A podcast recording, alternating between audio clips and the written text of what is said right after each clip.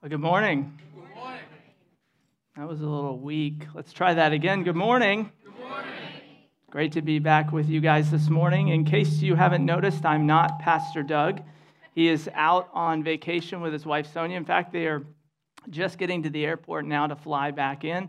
And I'm going to be speaking to you today from this series that we've been in called The Best News. So let me invite you to take your Bible and to turn with me to 1 Peter chapter 3. 1 Peter chapter 3. We're only going to look at one verse this morning as I feel that one verse will adequately cover the subject at hand. Several weeks ago, I was asked by Pastor Doug if I could speak uh, as a part of this series because he'd be out of town, and I said, sure. I said, what do you want me to speak on? And he said, well, we're going to be in this series called Best News, and I want you to speak on the subject of fear as it relates to sharing the gospel. And I said, okay. I said, do you have a text in mind? He said, No, I don't. He said, You can pick whatever you want. And I said, Okay, how about 1 Peter chapter 3? And I said, I'll just do verse 15. And he said, That works for me. So here we are, 1 Peter chapter 3 and verse 15. You know, as I was thinking about this subject of fear, one of the things that came to my mind is how difficult fear is to deal with. It's one of the most paralyzing and crippling things that we deal with in life. But what's interesting is fear is also one of the most captivating and enthralling things in life. If you were to look at the world today, you would see billions of dollars made every year on the subject of fear. In fact, we're seven days out from Halloween, and what do you see all over the movie theaters? Fear. You see movies about fear. As I was thinking about this, I was also thinking about television and how you have television shows based around this subject. And I thought of a show that I used to watch a while back and that show was back in the early 2000s. I know for some of my younger audience, that's going to show how old I am. But that subject of fear, it was put in this show called Fear Factor. How many of you have seen that show or remember have heard of that show? Just about everybody here. Okay. So for those of you who have not seen it, let me give you a quick synopsis. What they would do in this show is they would bring in contestants in teams and they would pit them against other teams and they would try to expose them to some of the worst fears they could imagine and see either who could complete tasks the quickest or last the longest. And as I was thinking about this, I started to look at some of the episodes and to kind of think back on these. And what they would do is they would try to do all this to, to win a large sum of money, and that depended on the season that they were in. So let me give you some examples of some fears that these contestants had to conquer. In one episode, they had women who were placed in a bathtub. And in that bathtub, they dumped a whole bunch of chicken wings. And on top of those chicken wings, they dumped dozens of rats. Now, the men had to fish the chicken wings out of the tubs using only their mouths. In another episode, they sat contestants down and they strapped them into a chair and they set before them 10 needles. And those needles went from smallest to largest. And what they do is they would take the needles and put them into their arms one at a time to see who could last the longest. In another episode, they took women, and, and by the way, I never figured out why women got the worst of this always, but this is what, the way the show was designed. They took women and they put them in this tunnel, and they strapped them down in this tunnel, and this tunnel was filled with tarantulas. The men were then taken and placed in these lockers, these freezers that were full of blocks of ice. And the men had to search through these blocks of ice to find keys that they could then use to go free the women from the tarantulas. Well, one guy decided that he was too cold, so he decided to step outside and warm him up for a while and left his partner in the tarantulas for 17 minutes. I would imagine that they're no longer a couple. Either that or she had quite a few things to say to him afterward. And perhaps the worst episode I saw, and this one's just this one's just bad. They took women and they put them into a bathtub full of leeches for 30 seconds. Then they pulled them out of the bathtub, and their male counterparts had to come and suck 30 of those leeches off of them and spit them into a jar. But that's not all. The contestants then had to eat a total of 10 of those leeches. Yeah. And I can see the response on you right now. You're instantly thinking, okay, if I were in that circumstance, man, I'd be terrified. And, and that's true. I think if we were to be honest, these subjects of like rats and needles and leeches and tarantulas, and we could probably add snakes and sharks and alligators to that, maybe even fear of heights. The reality is, these are fears we all have in common. And you know what was interesting is that they were able to conquer these fears in order to get a large sum of money. And as I was thinking about that, and as I was thinking about you guys, I thought about the fact that there is a fear in this room that we all have in common that we need to conquer for a much greater reason than money. And that is the fear of sharing the gospel. So, as we get to the book of First Peter, that's exactly what Peter is speaking about. Now, let me set the context for you a little bit of, as to what's going on in this particular passage. So, Peter is writing his letter to a, a number of churches in that area, uh, in the area that he's writing to. And these churches were experiencing persecution like never before. This was during the reign of Nero, and, the, and Nero was one of the worst at finding new ways to torture and kill Christians. And what happened was, because the circumstances were so bad, these Christians began to shrink back. And so Peter writes a letter to them to help them understand how they can stand firm and how they can go forward with the gospel. Now, if you were to look at chapter one, Peter writes chapter one to talk about this great salvation they have. And he reminds them of the fact that the reason that they can move forward is because of what Christ has done for them. In chapter two, he gives them a lot of great examples to help remind them of their spiritual status in Christ and why this should push them forward into sharing the gospel. And in chapter three, what he does is he ties these two together in this great application, and he's going to talk to them about how they can apply their faith in some very difficult circumstances. And so, out of this text, I find really one point that I want you to hold on to, okay? If we were looking at this text, there's one thing I would want you to see out of this text, and I'm going to come back to it later. So, if you're taking notes, you can jot this down, okay? This is it. Our fears are an opportunity for our faith to overcome. See, I think that's what Peter is telling us today. Our fears, those fears we all have, are an opportunity for our faith to overcome. The title of this message is How to Conquer Your Fear Factor. And so, what I want to do is, I want to show you what Peter has to say specifically and how to address the fears that we all deal with. So, what I'm going to do is, I'm going to have you all stand. We're going to read from verse 15, and then I'm going to pray and we'll get into the message, okay? Verse 15 says this But in your hearts, Honor Christ the Lord as holy, always being prepared to make a defense to anyone who asks you for a reason for the hope that is in you, yet do it with gentleness and respect. Father, we come to you today in the name of Jesus. We ask you, Father, that you would help us to conquer our fears, that you would help us to stay steadfast in serving Christ that you would help us to move forward regardless of the opposition that we face. And Father, that you would be glorified in everything that we say and everything that we do as we go out in this world that needs to hear about the hope of Christ. And we pray all this in Jesus' name. Amen. May I have a seat? So, as we get into this text, I want to outline kind of three fears that I see that we all have, three things that kind of prevent us from sharing the gospel, and Peter's three responses or the principles he gives us to help us conquer those fears.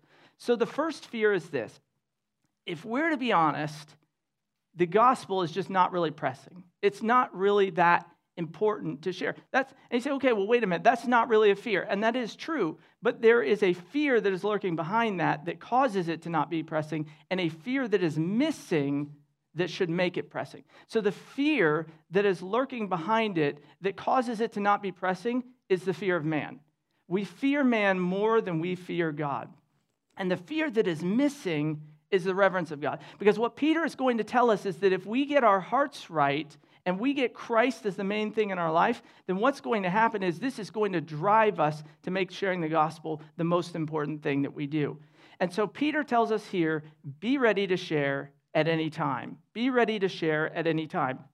Notice what he says in verse 15. He says, Honor Christ the Lord as holy in your hearts. So he starts from this point, okay? He could go anywhere with starting about sharing the gospel. What, what does he do? He focuses first and foremost on the relationship that you and I have with Jesus Christ. He says, This is the most important thing. If you get this right, this will help you share the gospel. Now, it's an interesting way that Peter phrases this here. That word honor could really be translated as sanctify or set apart. And it's something that you do from one point in the past, moving on all the way through the future. And it's something you do yourself. Okay, so it's not something that somebody else does to you. This is something you have to actively do yourself. If I were to phrase this out of the Greek, here's the way I would phrase this You yourself make sure to actively always set Christ apart in your own life as holy. And you say, well, why is that important? Here's the reason it's important. One of the biggest reasons that we don't share Christ, if we're just being honest, is it's just not that important. It's not that pressing. Pastor Doug said that a few weeks ago. He said it's not a priority. It's, it's on our if I get to it list. And here's the problem, okay? If it's on our if I get to it list, we will never get to it. Let me give you a reason why. I was reading through an article the, the other day on HuffPost, and they were outlining how long the average person lives and how much time is spent doing certain things throughout life. So they said the average person lives 79 years of age. That's the average life in the United States. Now, they said 26 years of that is spent sleeping. So a third of your life right now is gone just being asleep. They said, but that's not all seven years is spent trying to get to sleep.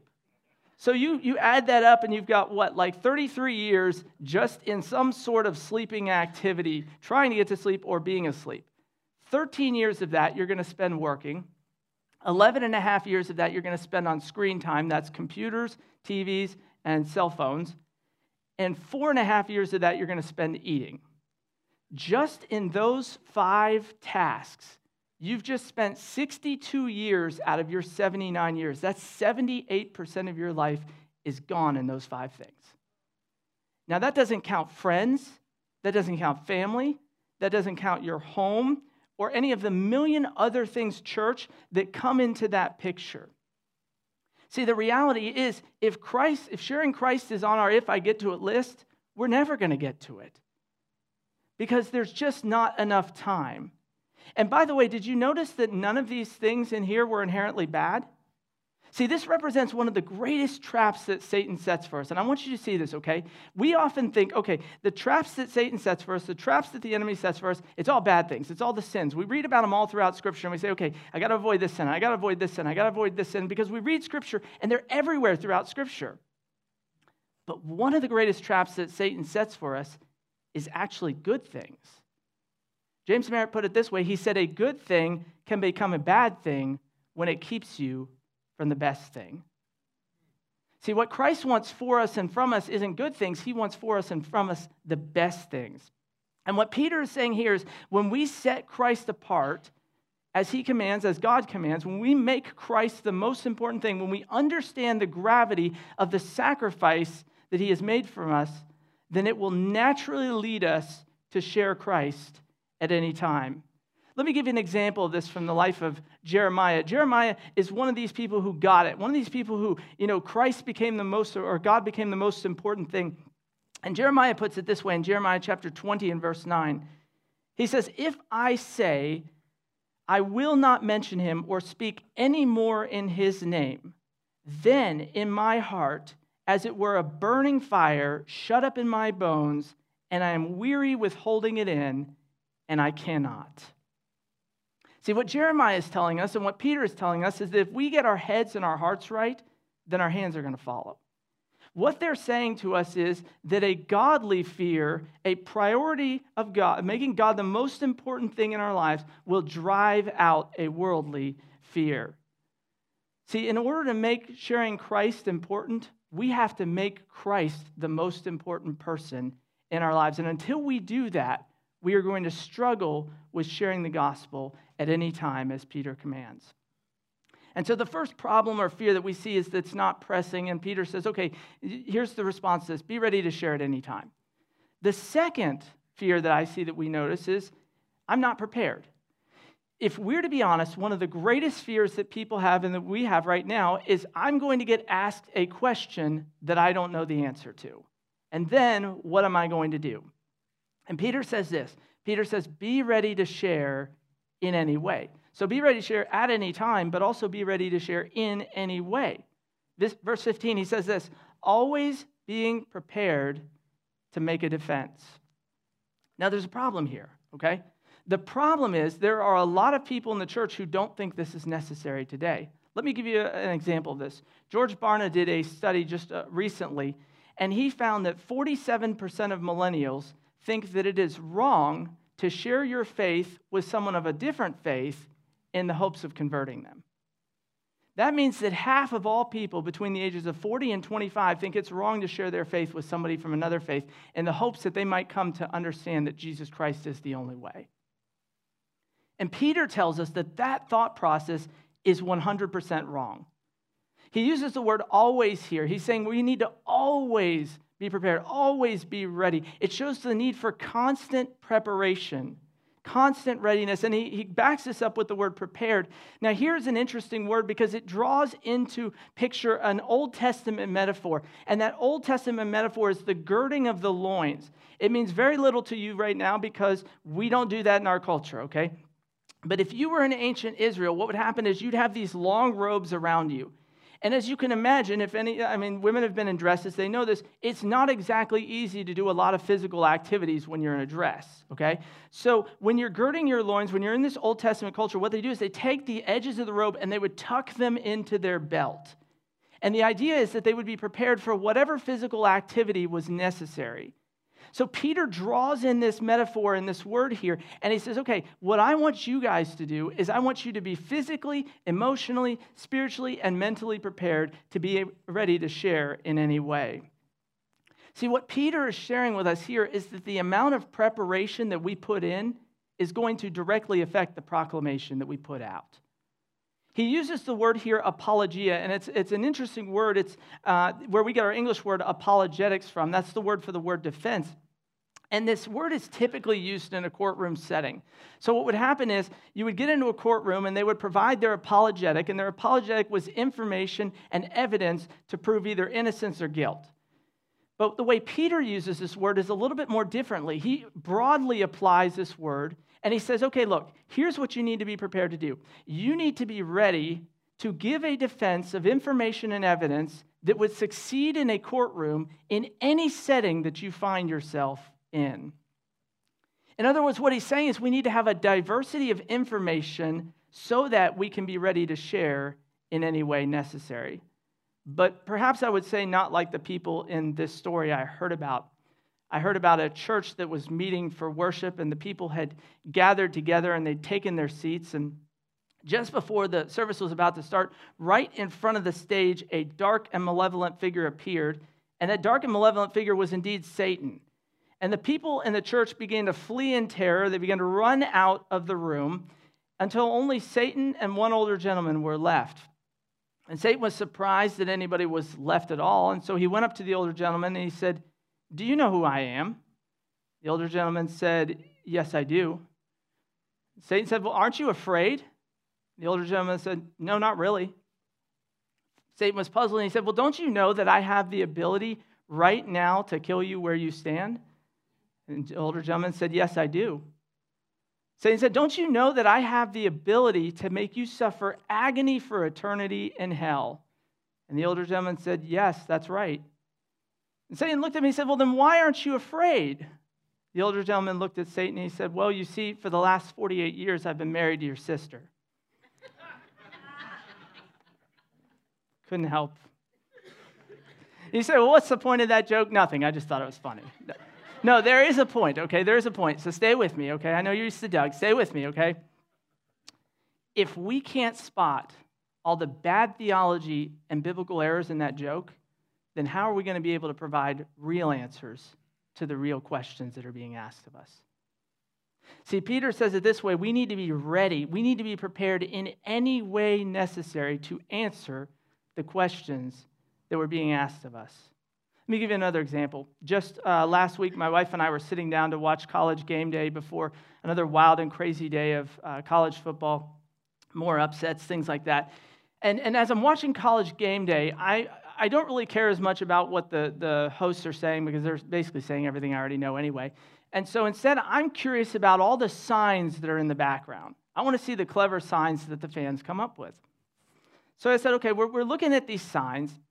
And all of a sudden, right in the middle of the screen, I see two signs. moontruth.net, learn the truth about the moon.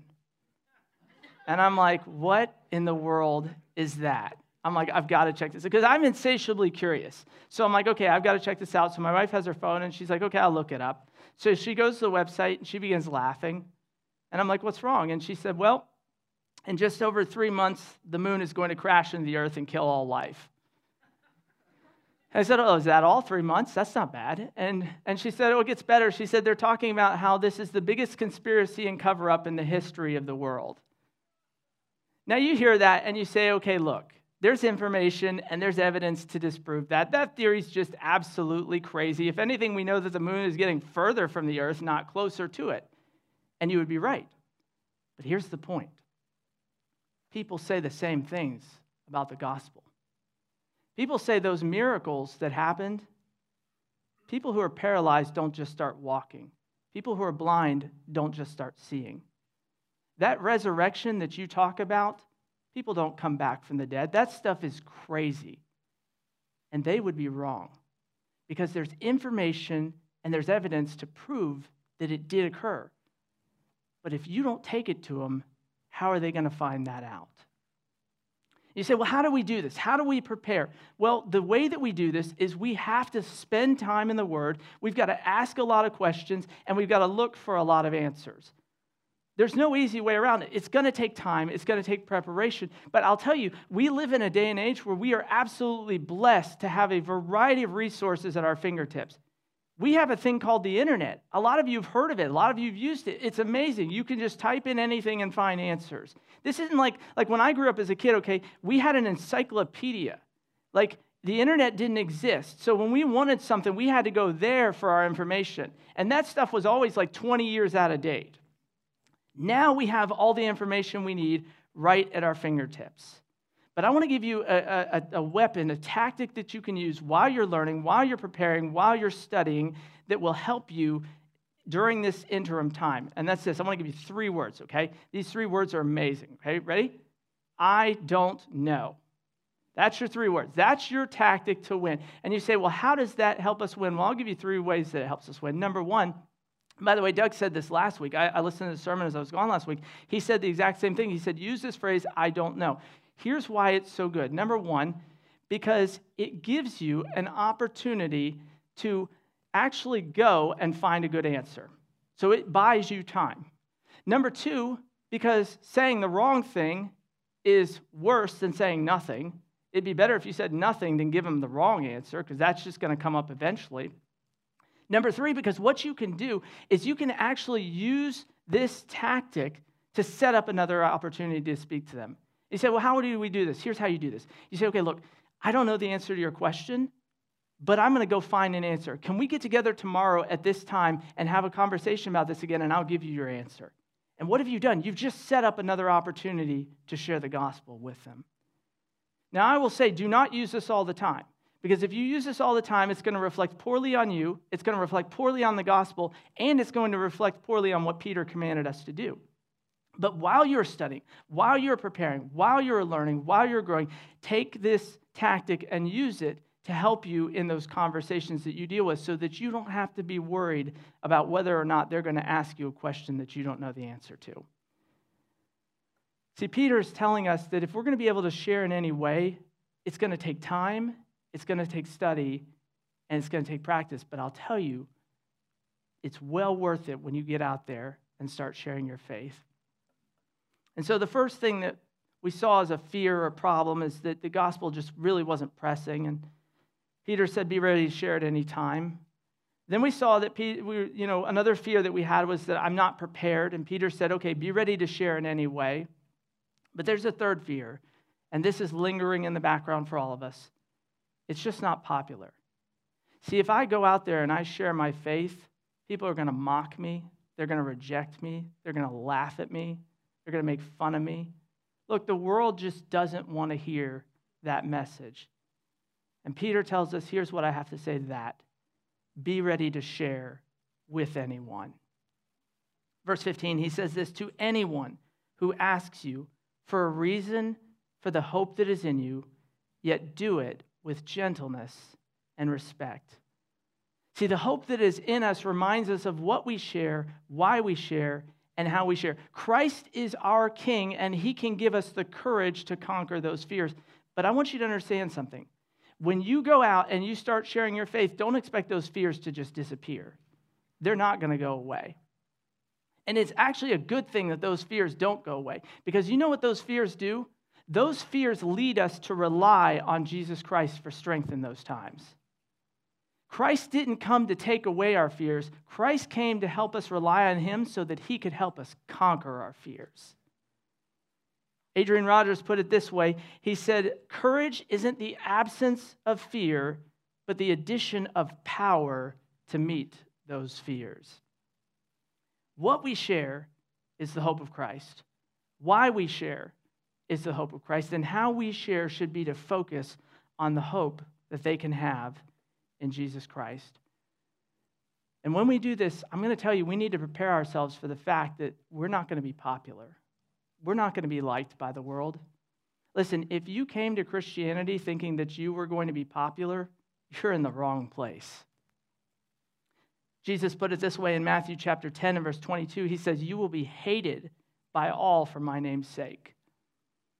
He put it this way again in John chapter 15, verses 18 through 19. He said, If the world hates you, keep in mind that it hated me first. If you belong to the world, it would love you as its own. As it is, you do not belong to the world, but I have chosen you out of the world. That is why the world hates you. See, our concern should always be toward who will hear us, not toward what they will think of us. Let's not forget that Jesus suffered shame and rejection for us. And listen, we ought to be willing to do the same for him. And when we do this, Jesus has given us a promise. Here it is Matthew chapter 5, verses 10 through 12. I love this. This is a great reminder. You should remind yourselves of this when you are uh, dealing with rejection. Blessed are those who are persecuted for righteousness' sake, for theirs is the kingdom of heaven. Blessed are you when others revile you and persecute you and utter all kinds of evil against you falsely on my account.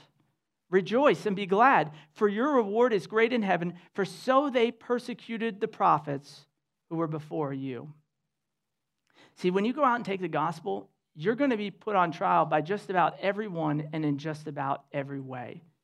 And our concern should never be for how people will respond to us or how they will think what they will think of us. Our concern should never be for whether or not they will like us or receive us if we share with them, but rather to share with anyone and everyone who will hear us. And he said, Well, how do we do this? Well, Peter tells us here, right? He says, with gentleness and respect. See, what Peter's arguing for here is meekness, not weakness. Some people think we need to go out in weakness and share the gospel, but Peter's not saying that. He's saying we need to be meek in how we share the gospel. What he's advocating for here is that we go out and we courageously and kindly contend for the faith, not concede core teachings just to be more popular or to be more liked. See, I want to share something with you. If we go out there and we concede parts of Scripture just to be more liked, then we mm-hmm. lose, and so do they. We lose because our power is in the sword of the Spirit, it's in this book. And if we break that sword, we have no power. They lose because what other source of hope is there if we've broken the only source of hope that they have, which is the Word of God pointing us to the fact that Jesus Christ died to save us from our sins? However, if we take the gospel. We go out there, conquer our fears, and we share with people, then Christ is going to do amazing and incredible things for, through us and in us for his kingdom. Reminds me of back when I was in college, I was going on a mission trip to Louisville, Kentucky, in conjunction with Baptist Collegiate Ministries, and we were uh, going to work with a seminary, uh, Southern Seminary up in Louisville, Kentucky, and a church there. And we were working with that church in conjunction with the Kentucky Derby. And this was my first mission trip ever. So I'm super excited to go. Can't wait. Want to get all sorts of opportunities to share the gospel.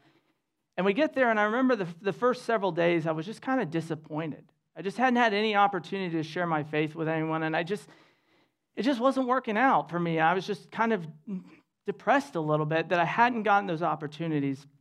And this continued till finally the last day we were asked to go hand out some flyers to a local parade that was uh, going on in the area in conjunction with the Kentucky Derby.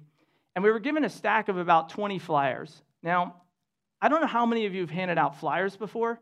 20 flyers in a crowd takes you like five seconds.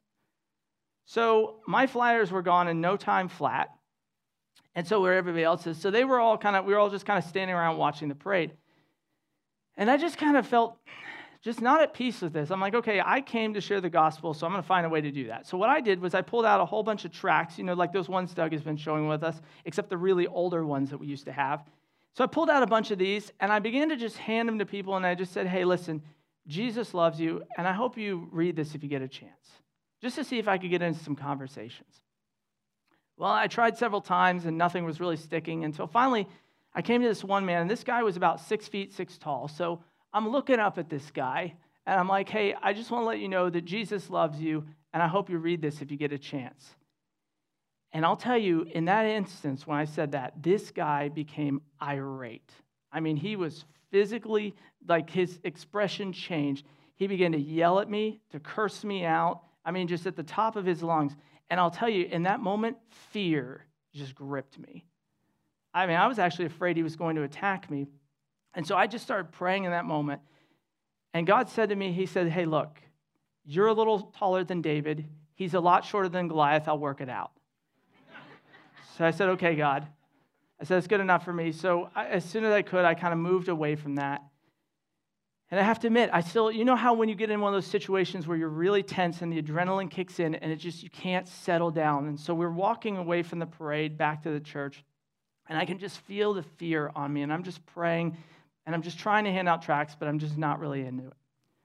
So we get across, uh, back to the church, and I'm on the other side of the church, and I see some guys standing there, and I hand them a tract, and I say, Hey, I just want to let you know Jesus loves you, and I hope you read this if you get a chance. I walk back across the street to where the rest of our group is. No sooner did I get there than those two men came over to me.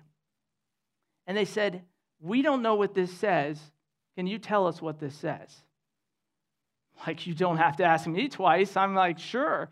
So I start sharing with them how, you know, Christ died for their sins, how they can be forgiven of their sins, and how they can have eternal life in, in Him. And they say, Okay, we're already believers, but we have some friends that live with us who are not believers. Can you come share with them?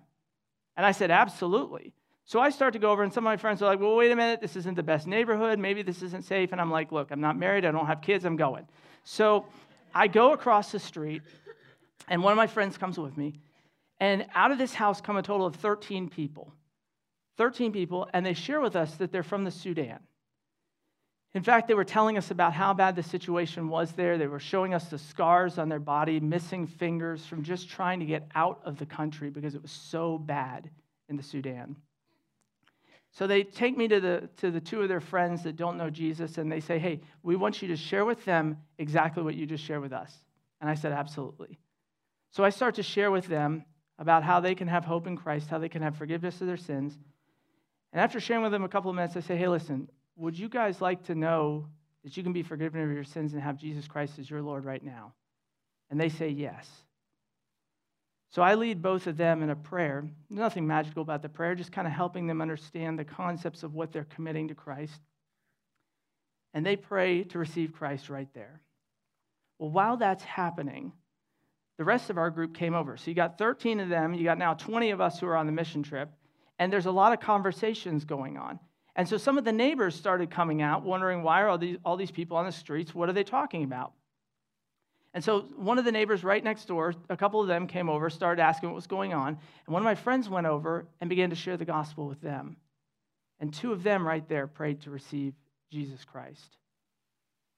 So we get back to the church. We get, I get all their contact information. We go back to the church. And the pastor comes up to me and he says, Hey, listen, what was going on over there? And so I kind of run through all the details with him. I share what happened. And he said, Do you still have the list of the, the names and, and contact information of those men? I said, Yeah, I do. It's right here. He said, Can you bring that with you when you come to the seminary tonight? I've got somebody I want you to meet. I'm like, Okay, that's cryptic, whatever. So we get back to the seminary. We just finished eating dinner. We go to meet that pastor. The pastor brings a friend along with him, and he says, I want to introduce you guys to this man. Says, This man is from the Sudan. He's a pastor from the Sudan. And he has been called by God to plant a church right in this area to minister to Sudanese refugees. And he has been praying that God would give him people for his church. You might be saying, well, you know, that's great. I'm glad that happened to you, but is something like that really going to happen to me? Let me ask you a question. What did I do that was so great? All I did was take some tracts and tell some people that Jesus loved them. God was the one who brought those men over to me. God was the one who encouraged them to speak to me. God was the one who sent me over to them to speak to their friends. God was the one that died to redeem them of their sins. God was the one who saved them. God was the one who helped me overcome my fears to be able to do any of this. I said it before at the very beginning. I told you I'd come back to it. What Peter has been telling us is that our fears are an opportunity for our faith to overcome. But before I close, I want to share with you one sad truth from that story. Those 13 Sudanese people and their neighbors, they'd been living across the street from that church for years, and nobody from that church had reached out to them. Let me ask you a question Is that going to be the story of our church? Or is the story of our church going to be a group of people who conquer their fears, go out boldly in the name of Jesus Christ, and begin to share with people? I think it's going to be that. I think this church is a church that is already full of people and is going to be full of people who are going to go out at any time, in any way, and speak with anyone. Would you bow your heads and close your eyes just a minute? I want to share with you some next steps. The first of these next steps is maybe you just haven't made Christ the most important thing. Maybe you are just not pursuing him as passionately as you used to. Then for you, the next step you need to do right now is to make Christ the most important thing in your life. To say, Christ, I'm all in. Whatever you want from me, I'm going to give it.